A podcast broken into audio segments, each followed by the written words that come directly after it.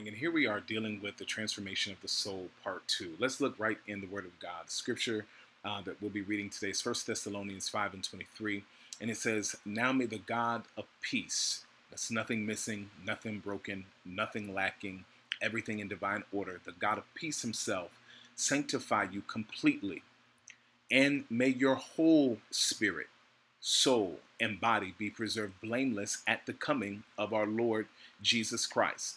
Second part of that again, and may your whole spirit, that means no fragmentation, and soul and body be preserved blameless at the coming of our Lord Jesus Christ. It's interesting to note that in our experience as believers, uh, people of faith, people that have sat under the word, that there is a huge emphasis that is placed on the things of the spirit, our eternal spirit, who we are as a spirit, um, who we are in faith, but just throughout my tenure in walking with the Lord and sitting under different leaders and being a part of different ministries, there's not much emphasis, uh, if any, that is ever made on the soul or even the body, uh, where we're supposed to eat healthy and walk uh, and run and do cardio and workout and things like that. It seems that all of the emphasis is on the spirit, which is exactly why we're taking this segue into this series on the soul. Because as we look at our souls, we come to recognize that so much of what we experience and so much of who we are as people is really encased in the soul, not the spirit, not even the body, but the soul itself. So it is extremely important for us as we are moving into another level of wholeness, another level of dominion, another level of execution that we deal with our souls. Uh, John 8:32 says this, and you shall know the truth, and the truth shall make you free again, and you shall know the truth. In other words, truth in and of itself is objective, it's standalone, but it does not become efficacious in your process of freedom and deliverance until you know it. Which means that people that are ensnared have to go about the process of knowing and applying truth in order for there to be freedom. All right, so it's in honor of that that we're going to take this look at the soul. Mankind is tripartite, which means that we are a spirit, that we possess a soul and we live in the body. Our body is both the house of our soul and spirit, and it is also the temple of the Holy Spirit that we have received from God. The soul is the center or the uh, control center of our mind, our will, and our emotions. The mind refers to aspects of our intellect and our consciousness, which manifests as an amalgamation of thought, of memory, of perception, of emotion, of will, and imagination. So, if we're just using those words as a whole, it gives us tremendous insight into the power of the soul and the reason why it is necessary that we put some focus on the soul to make sure that our souls are intact. Our soul is more than just something longing for a heavenly, ho- a heavenly home. Our soul is literally the driving force of who we are uh, as it relates to and pertains to the earth. All right. Uh, this thing also includes the brain's conscious, subconscious, and unconscious cognitive processes. So those are three layers of the mind's function the conscious, the subconscious, and the unconscious. All of these processes are being employed by the mind at the same time. And together, all of these things that I just mentioned create our reality. So uh, it's amazing to think that so many things go into just the one word reality what we walk away from thinking and feeling and receiving as real. Sigmund Freud, as a founder of psychological thought, broke it down this way in terms of how we use and engage these three levels of the mind. He said 10% of the time we're using our conscious mind, which is the ability to direct our focus. It is also the ability to imagine what is not real. 50 to 60%, we engage the subconscious level of our mind, which is the storage point for memories that need to be accessed for quick recall. And then he said 30 to 40% of the time, we engage the unconscious level of our minds where everything is stored. He also says that there are three components to the human psyche or soul. We have the id, which is the uh, instinctual desire. It's the pleasure principle. It's present at birth and it is only concerned with bodily needs, wants, desires, innate sexual or aggressive drives, and the overall human or self gratification. Then we have the superego, which is our moral deciphering mechanism. It has our cultural rules, which are mainly taught to us by parents, but more specifically by the male parent. It is the voice of conscience. And then we have the ego, which is the reality agent that mediates between the id and the superego. It balances the id and mediates between the id and reality. So, in other words, you might see uh, something that somebody has that you really want a pair of shoes, a car, or something that's in their possession. It is this particular part of the personality that stops you from just going and taking it from them and then gives you a plan to kind of work towards developing uh, the economy or the wherewithal to get it yourself and purchase it for yourself. That is the ego that causes that particular part of your personality to work. The ego also includes the personality structures for defense, for perception, for intellect, and all executive functions. So the Bible puts the responsibility on us for how we keep our vessels. We are admonished to renew our minds, which takes in the entire psychological breakdown and construct of what we just explained. It's more than Bible memory. And I think sometimes when we think of renewing our minds in the Word of God, we literally just consider taking scriptures and applying them to memory. But it's more than that because we're talking about our perception, we're talking about our rationale, we're talking about our emotions, we're talking about how uh, our instincts are governed and managed, we're talking about innate drives and desires. All of these things are housed within the mind. So when the Bible tells us that our minds have to be renewed and that we have to be transformed by the renewing of our mind, beloved, it. It's not just saying you have a thought to do something bad and you replace it with a scripture that talks about doing something good. No, it means that there has to be uh, a measure of uh, surgery. Uh, there has to be an interrogation of the soul. There has to be an investigation of the soul to figure out all of the things that are innate, the things that are intrinsic to us that are not conducive or commensurate with where we need to be concerning who we are in Christ and the Word of God. Somebody shout Amen. All right. We have to take. Uh, we have to take an introspective look into the depths of our souls and our beings, and we have to lay them bare to the Word of God and the truth of who God is and what He has said. When your education, your culture, your experience, your vocation, or your interests supersede the proper placement and emphasis of the Word of God, then you are going to be relegated to carnal and fleshly cycles of existence that will always inhibit and stagnate true transformation. So, what am I saying? I'm saying that you have to do more than look at this in a surface way. Now, watch this. We talk about mental assent, we talk about how, uh, as Christians, we are trained to have the right confession, we are trained to have the right responses, we're trained to look a certain way, and we're trained to act a certain way, we're trained to, to be loving or to be like Jesus and all of the superficial things that we ascribe to what our experience in Christianity is like. But many times we need to take uh, the power and the truth of the Word of God and we need to bring it to a deeper level. Because the reality is, when we're dealing with the transformation of the soul, we're not just dealing with your surface level interactions and interfaces with the rest of humanity or with the people that are in your social or spiritual circles. We're dealing with who we are as individuals. We're dealing with the inner voices that nobody hears. We're dealing with the inner drives and the inner compulsions that make us who we are. We're dealing with the parts of us that we might think and feel and consider or desire things that we would never even admit to another person. That's the place where we have to apply the Word of God for real transformation because the reality is whether we are overtly manifesting or living those things out, that creates one dilemma dilemma, or if we have gone about the business of consistently and persistently suppressing those things, it still creates another dilemma. Just because you're not acting it out doesn't mean that it's not an integral part of your personality or who you are.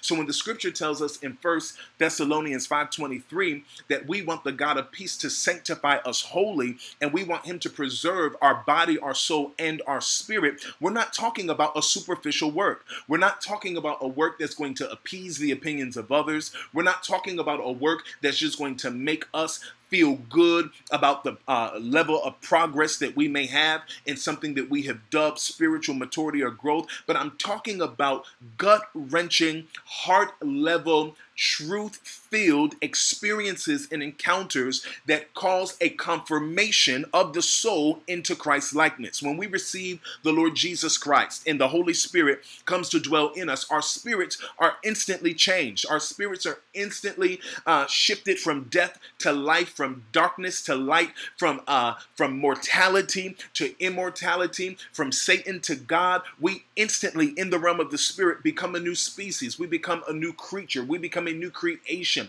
We become a new founded reality of God in creation. We become His DNA. We become His offspring. But when we're dealing with the, the process of the transformation of the soul, nothing in the Word of God tells us that that's instant. The Bible talks to us about the features of our personality and puts the onus on us to make sure that we are being governed and governed and disciplined by a conduct, a role of conduct, a mode of conduct that ensures that the process to save our souls is actually complete. We cannot rest on the instant salvation of the spirit and think that it spills over into what is meant to be a process of the soul. The Word of God is our agent of transformation. That means that there are things that we accept, that we perceive as reality, that we rehearse in our minds, that we replay over and over again, which all contribute to the realities that govern our lives that we must intercept and diligently apply the Word of God to in order to break the cycle and begin the healing and restoration process. Now, the agent of transformation is only the Word of God. Only the word of God is able to do it. Hebrews 4 12 to 13 says, For the word of God is living and it is powerful and it is sharper than any two edged sword. It is pierces or it pierces even to the division of soul and spirit and of joints and marrow and is a discerner of the thoughts and the intents of the heart. And there is no creature hidden from his sight. The dialogue begins with referencing the Word of God, the Logos, the concept, but then it begins to talk about the Word of God as the man, Christ Jesus. It says that there is no creature that is hidden from his sight, but all things are naked and open to the eyes of him to whom we must give account, which is why we have to delve deep into the Word. Why? Because the Word of God is its own discerner, it is the epitome of truth, it is the fullness and the full manifestation of the Godhead written in script. And so, as we allow ourselves to go into the Word and allow the Word to have its work in us, we're going to encounter truth in a way that we never encounter it when we only rehearse our own thoughts and feelings.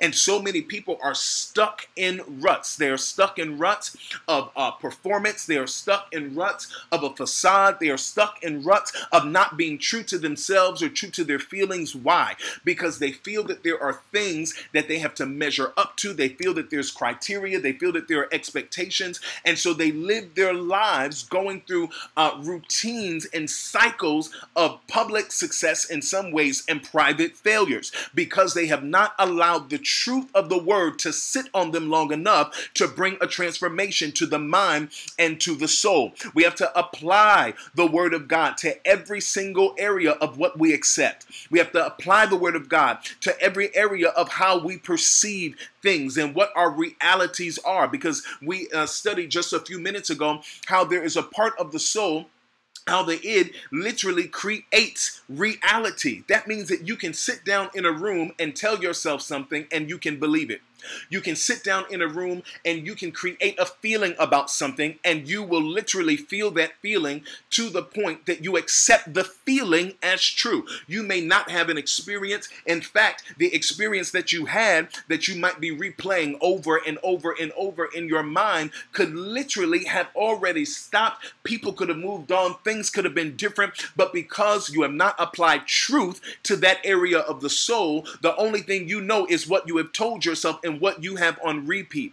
In order for your life to change, for what you feel, for what you think, for what you experience to change, the Word of God, the engrafted Word, has got to get into the soul. It's got to get out of your spirit. It's got to get out of the atmosphere of being declared over you in a sermon. It has to get out of the uh, arena of just things that you look at from time to time and pass. And the Word has got to take root. It's got to go deep into you. And more specifically, it's got to go deep into the encounters and in the experiences where you have had disappointments and upsets and you have had betrayals and hurts and you have had grief. Because if you only bury things on top of those areas, you learn to live life on a superficial level instead of a level of peace and wholeness where the God of peace is looking to bring you into full sanctification and separation.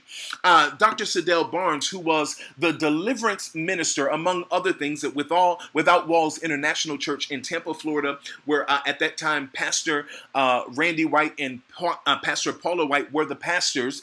Um, she led the deliverance ministry, and I uh, sought her ministry out when I was there in 1999, and she began to teach me and talk to me about the process of deliverance. And I was dealing with a very specific instance in my life where I felt that there was some demonic infiltration and encroachment. And she said, by faith, you've got to go back to the very experience where that thing happened. You got to go back to the place by faith and in prayer where that door was open to the enemy and the enemy was able to come in. And you have to take the word of God and you have to apply it to that instance and you have to sever that tie and sever that connection and then you have to seal the door. Now watch this. She didn't tell me to just get a few confessions and confess him and say it's done and it's over and and dance or run around or spin around or or write that it's that I'm free and throw it up in the air and catch it and then start dance. She didn't say any of that. She said you have to revisit the trauma. You have to revisit the experience. And I know for Christians, particularly people of faith, we want to just say we're over it. We want to say that it's just good, but we fail to realize that many times those same experiences are still speaking into our lives. They're speaking from an old season into our present. They are creating self fulfilling prophecies. Why? Because our soul is full of the trauma and the consequences of the trauma. But if we're going to transform the soul, we have to get to the place where we intercept the cycle, where we break the pattern, where we stop the auto programming of what has been put in the soul so that we can change the output of the soul. We have to take the word of God, go back to the trauma, go back to the disappointment, go back to the fear, go back to the experience, go back to the thing that made you cry, go back to the thing that intimidated you, go back to the thing that made you feel insecure. And you have to find the word of God in it and you have to apply that truth to that area so that the truth can set you free. It's not you that sets yourself free, it's not just an atmosphere that sets you free, but it is the word of God, the truth of God, and the application of that truth that sets you free. Somebody shout, Hallelujah, set me free. There are things that you are telling yourself that are not true sit there in that for a minute. There are things that you tell yourself, there are things that you rehearse within yourself. You know, one thing that I found about human nature is that we believe our own voices. So if you can think it, if you can hear it, if you can feel it in your own voice, it becomes a reality to you that you believe above and beyond everything else. People have felt their um, themselves out of ministry. They have felt themselves out of a marriage. They have felt themselves out of business deals. I had a feeling, and I just felt like I should do this. I just felt like I should jump off of this uh, this mountain. I felt like I should jump off of this bridge. All right. There are things that you feel that are not true. And if we are believers in the Bible, the only truth that we have is the objective truth of the Word of God. Now, you have your truth, but your truth is only relative to your experience, and it's only true to the extent that you have not allowed God's truth to reveal the real truth to your relative truth. You got to come to the place where you see the real truth of God. There are feelings and emotions that you safeguard, which are like tributaries that pour into the ocean of your life that you should have stopped feeling a long time ago. Can you think about that for a second? That there are things that you hold sacred. There are thoughts, there are feelings, there are experiences, there are things that you hold dear that shape you but stagnate you that you need to divorce, that you have yet to divorce. You can't just say, I'm over it. You can't just quote a scripture. You got to get to the root of it and lay an axe to the root of it because that's where the word of God has to be applied in order to set us free indeed, right? Okay? There are belief systems that are fortified by resolves and resolutions that you have made internally that are all placed there just to circumvent the true process of your healing. Imagine being hurt and saying, I'm never going to go through that again. Well, what you really just did was put up a wall that keeps you at arm's length away from really genuinely and wholly engaging another person or situation that mirrors and reflects the one where you made the resolve. It's a hindrance to the true process of healing. What we have dubbed healing is really just moving on often with a new resolve. I'll never go through that again. I'll never give them that part of me again. I'll never be that committed again. I'll never yield my heart and my life in that way again. Not realizing that making these resolves literally builds up walls that God can't even penetrate. He's sovereign, he can do whatever he wants. But there are times when he'll have to put you through a process to show you that the walls are even there to give you access to the walls to let them down so that he can come in. There's not much that he's going to do arbitrary when it comes to us and our souls because he's given us the keys and the access to seek him for the healing and the deliverance. There are some people that want to be bound. There are some people that would rather remain damaged, right? You have to be willing to narrow down and confront each issue. You may have an issue with your spiritual father because you've had an issue with your natural father. Anybody consider that? That's why I, I, know that I'm a spiritual father and I thank God for the, the sons and daughters that I have. But there's more to me than just being pops. There's more to me than just being a father, especially if your reference point for pops and a father is not a good one because subconsciously, which uh, we establish is a bigger percentage of the level that we engage mentally than our conscious per uh, percentage. Subconsciously, you're putting me in a paradigm of the same level of expectation that you have in the failed relationship or the not so good relationship with the natural father.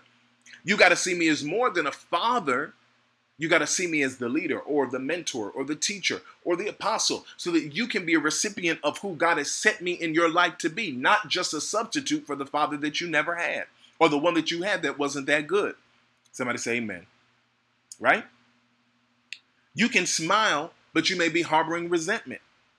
You won't ever be able to have a pure relationship with your father or move that spiritual father or move on from the disappointment of your natural father until the areas of disappointment, of hurt, of confusion, of rejection, of abandonment, or, or, or abuse, or whatever it is, until they are confronted and healed. You can't just move on from it. You've got to deal with it because the voice of it is speaking to you. It's governing your interactions. It's setting your expectations. It's creating what you hope to receive in, in return. People lock things in their subconscious mind in order to create barriers for change when change is too uncomfortable. I'm going to say that again. People lock things in their subconscious mind in order to create barriers to change when change is too uncomfortable. They are familiar with the hurt, they're familiar with the pain, they're familiar with the anger and the disappointment, and they would rather feel that than the vulnerability of really being uh, in a trusting place again. I want you to hear that. I want you to hear that. Some people are disingenuously going through life some of them serve in ministry. Some of them lead in ministry. They serve in the kingdom of God. They work around your church. They work in businesses. They impact and influence your life. They serve leaders, but they do all that they do from the principle and standpoint of distrust, deception, and distraction because they're not real with themselves. They get consumed with ministry to distract them from what's actually going on inside of them because they can't handle what they feel and what they really think. See, I'm convinced that the way that we are in Christ, we can get over anything. And sometimes that's my motto. We got to get over it. We got to get through it. We got to find the solution. We got to find the resolution. We got to find the godly resolve. Because I've seen far too often how people can be stuck. They can be stuck in a mental rut, stuck in an emotional rut. And until they are confronted with truth, they will remain stuck. People like that, that are in this predicament, sometimes see years go by. They still think the same, they still feel the same without any real inform- uh, transformation. What do they do? They create more resolve on top of the resolve they've already created, and they use it to cover up what's still really there. This is the season for the transformation of the soul. It's a season to take the word and to apply the word to the deepest, most innermost experiences that we have had in our lives. Places of pain, places of turbulence, places of fear, places where we lack godly resolve. And we have to allow the word to unearth this and to dig this stuff out of us and then to bring us to the place of wholeness and full sanctification. Galatians 5, starting at 16, says this I say then, walk in the Spirit, and you shall not fulfill the lust of the flesh. For the flesh lusts against the Spirit, and the Spirit against the flesh, and these are contrary to one another. Now, the soul, mind, will, and emotions, and all the other things that we've listed from our psychological perspective, is in the middle of the spirit and the flesh and the soul follows whichever part of your spirit or flesh is the strongest. So, in the way that your ego balances between the id and the superego, the soul balances in between your flesh and your spirit. Scripture says this For the flesh lusts, lusts against the spirit, and the spirit against the flesh, and these are contrary to one another, so that you do not do the things that you wish. But if you are led by the spirit, you are not under the law. Now, the works of the flesh are evident, which are adultery, fornication, uncleanness, lewdness, idolatry, sorcery, hatred. Did I hit your hot button in your soul yet? Hatred, contentions. You ever meet a contentious person? Uh, never any agreement. It's just they're bent on being an opposing voice and force. They're bent on having issues. They're bent on seeing it uh, from a perspective other than how it's being established. Contentions, jealousies. That's a hot button that a lot of people don't want to deal with, but it is real. Sometimes people are jealous that they're not you. They're envious of your influence. They're envious of your platform. They're envious of how people cater to you, and they feel um, some kind of way that it's not them. Outbursts of wrath, selfish ambitions, dissensions, which deals with division, heresies, envy, murder, drunkenness, revelries, and the like, of which I tell you beforehand, just as I also told you in time past, that those who practice such things will not inherit the kingdom of God. Watch this, this is where I'm going. But the fruit of the Spirit, the fruit of the Spirit is love, joy, peace, long suffering, kindness, goodness, faithfulness, gentleness, self control. Against such there is no law, and those who are Christ's have crucified the flesh with its passions and desires. We talked about how passions and desires actually are emanations of the soul. They come out of the personality, they come out of the id. If we live in the Spirit, let us also walk in the Spirit, and let us not become conceited, provoking one another, or envying one another. So I'm going to read 22 again. But the fruit of the Spirit this is what should emanate out of the core of our being. So when the God of peace sanctifies us wholly and preserves us body, soul, and spirit from the innermost part of our being, the silent voice that nobody hears, the silent emotion that we never express, the drive, the compulsion, all of those things that come from within us will be love, will be joy, will be peace, will be long suffering. So when you're on the edge and I can't take this anymore, and if they say this again, and I'm going to blow up, and this is going to happen, then you're not exercising the fruit of long suffering, which means the fruit of long suffering is not inside of you. Because these are things that have to be innate in the life of the believer. This is what it means that we have crucified ourselves and we put on Christ. We literally uh, are transformed, but from the inside out. What comes out of us innately and inherently and intrinsically has to be according to this fruit if truly the Spirit and the Word of God are on the inside of us. Love, joy, peace, long suffering, kindness, goodness, faithfulness, gentleness, self control. Against such, there is no law. So, as we close this second installment out, I'm just going to pray. Father, quickly, Thank you for your word. And I pray for the transformation of our souls. Let the word of God, let us hunger so desperately for the word, the engrafted word. Let us receive the engrafted word that is able to convert and save our souls. We want to be whole, body, soul, and spirit. We want to be whole. We pray this and we ask it in Jesus' name. Amen and amen. I want you to have a good day. Be transformed. Be made